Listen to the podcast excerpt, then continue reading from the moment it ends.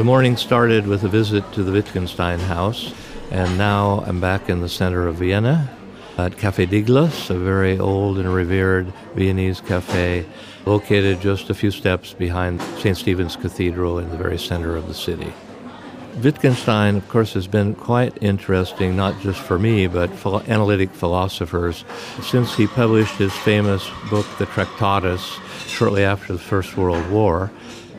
He actually then became a school teacher in Austria for a year or two outside of Vienna, and then he had some complications. His personality and the personality of 10 year old children in Vienna, they didn't quite fit together too well. So he left his job as a school teacher, but he was engaged by his sister, Margareta, to design a house for her and her American husband. He designed a very austere and spare house that looks more like a series of different boxes piled on top of each other, which set a certain kind of architectural movement in place. He was especially concerned with things like the windows, the door handles, and he was a pretty stern taskmaster. The people who had to work and implement his design were not especially happy with it. I think that even his sister, who commissioned it, was not especially happy with it because it was enormously expensive. As a house, it made a much better museum than a place to live. So, in the end, this house was almost on the edge of being demolished after the Second World War when the Monument Society in Austria stepped in, said we have to preserve this property, and it was then later bought by the Bulgarian embassy to be a culture center, and that's how it stands today. I'd never been to this house before in more than 40 years in Vienna, so I thought it was time to take a look. I found it certainly interesting as an architectural work, it's not the kind of place that I would like to live, that's for sure. It vaguely reminded me of being inside a prison rather than a house, but it was not without interest. And of course, I've harbored an interest in Wittgenstein personally since a book that I wrote in 1998 called The Cambridge Quintet. He was one of the main characters. Uh, this book is a, an account of a hypothetical dinner party conversation between five great thinkers of that era conversation took place in Christ College in Cambridge. That's why it's the Cambridge Quintet. They were discussing the issue of thinking machines. Could a machine think just like you and me? The participants of the dinner were the philosopher Wittgenstein, the computer scientist Alan Turing, the biologist J.B.S. Haldane, a geneticist really, and the quantum physicist Erwin Schrödinger, the host of the dinner was the British polymath C.P. Snow, who was a fellow of Christ College in Cambridge. This party was set in about 1950, just at the time when Alan Turing had published his famous paper on computing machinery and intelligence. And the debate around the table was could we ever build a machine that could think? Not just get the same results as humans, but get them in exactly the same way that humans do. I think to this day, the jury is still out on that question, uh, especially the second part about getting them in the same way, because I don't think anybody really knows exactly how the humans get them. So, how could you ever test whether a machine is doing it? But the big AI movement now is more focused on getting re- the same results, however you can get them. We're going to discuss the issue of minding the complexity gap, which will really be a conversation about how to simplify something to, down to its essential elements. Einstein said at one time a theory should be as simple as possible, but not simpler. We have to start with a very big complex system, the human body or national economies or whatever, and try and identify what are the essential elements there that make it complex and in some sense try and throw away the other parts that are just peripheral to generating the complexity. So we'll now go back to my flat, which luckily is only a few hundred meters from here, and take up that question.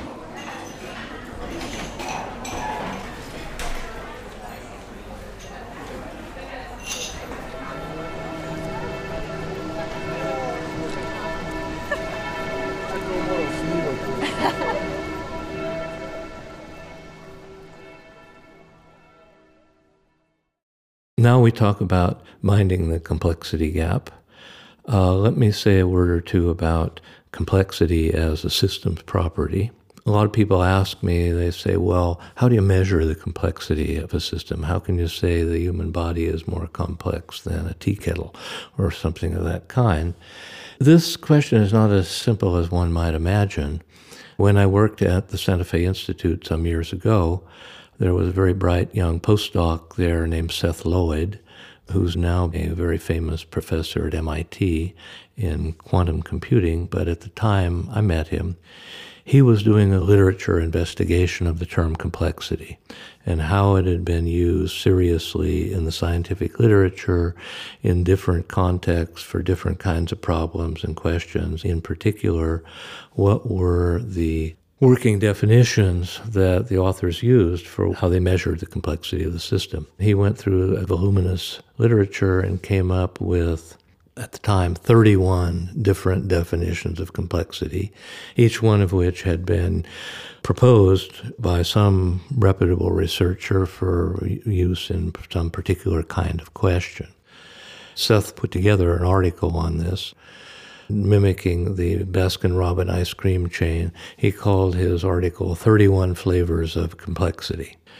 So, what this means is that there's no uniform agreement in the scientific community as to exactly what the term complexity means.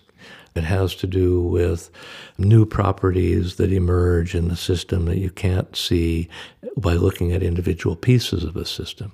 For example, imagine you take some hydrogen and some oxygen. Both of them in their normal state are gases, and they're pretty flammable. If you put a match to them, uh, watch out. But if you put them together into a new system, the interaction creates a new compound called water, H2O. It's not a gas. And if you put a match to it, it puts the match out. It doesn't explode. So all sorts of new properties emerge from these basic components. If you take nitric acid and glycerin and put them together, you can take a bottle of each and shake it as long as you want, and nothing interesting would happen. But watch out if you put them together because then you get a very unstable compound called nitroglycerin. If you shake it even a little bit, uh, you may not be long for this world. So, why is having a measure of complexity important? It's important for my work in the following way. If you take two independent systems, think about the financial services system and the components that make it up. Two of the major components are the financial services sector and the regulators. Now, each of those are independent systems. What I discovered is each of them has their own level of complexity, and it's always changing dynamically in time. It gets bigger, it gets smaller, whatever. What's really important is not so much the complexity level of each individual system. What's important is the difference in complexity between one system and the other, because they're in interaction, and you have one system that's a higher complexity system than the other one. And that means there's a gap, the difference in complexity. That's what's important, not the absolute complexity. If that gap becomes large, then you get stresses that build up between those systems. If the gap is relatively small, then the systems are in a reasonable level of harmony and you don't get stresses like in everyday life between human beings, for example. But as time goes on, you necessarily get gaps because these complexity levels are changing, shifting all the time. And what happens is that you get a crash, financial crash. To make use of some of the ideas that I've been exploring recently, you need to have an agreed upon way of characterizing the complexity of the interacting systems and be able to use it to measure that gap. So, mind the gap, mind the complexity gap. This is why I'm very interested in any given case, which measure of complexity seems to be the most suitable one to use for that situation. Now, uh, in a book that I wrote a couple of years ago called uh, X Events, I took a very simple version of how to measure complexity because it's easy to understand and it actually works reasonably well in many cases, is to say the complexity of a system is equal to the number of independent actions that that system can take at a given moment. Of course, as time changes, maybe the number of actions that can be taken get bigger or get smaller, dynamic. It coheres reasonably well with intuition. You think about somebody, let's say, take some very wealthy person. At any given moment, that person has a lot more different and independent actions that he or she can take, as opposed to somebody who's very poor. My measure would say that rich person has much higher complexity than the poor one. This is also the basis for a lot of complaints that we hear nowadays about income inequality. It means that those high complexity people are dominating the social agendas in most Western countries.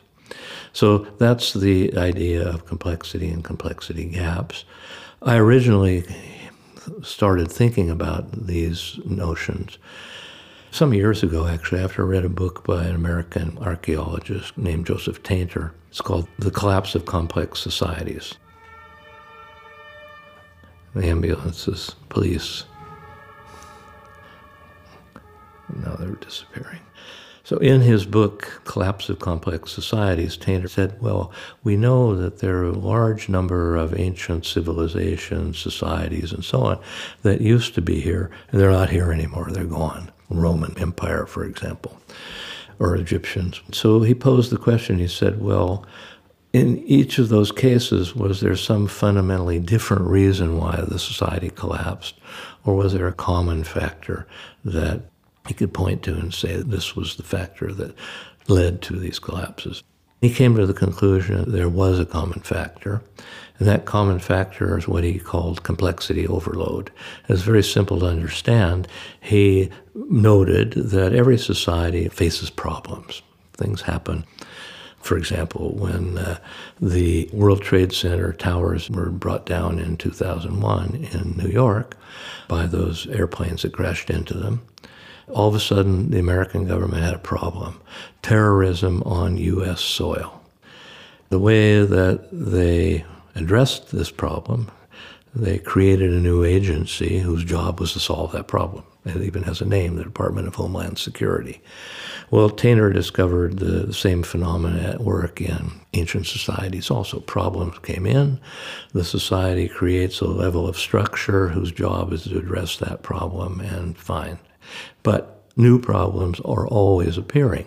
And if each time one appears, you create a new level of structure to deal with it, at some point you reach the stage where all of the resources of the society are being consumed maintaining the current structures. There's no resources left for the next problem. So, what do they do? What happens when the next problem comes in the door?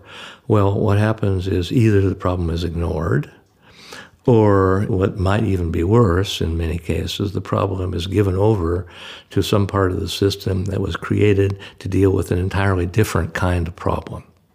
And so they make a mess of it. These new problems accumulate, the complexity of the system continues to grow until at some point complexity overload sets in and the whole structure falls off the edge, collapses. That's essentially Tainter's argument.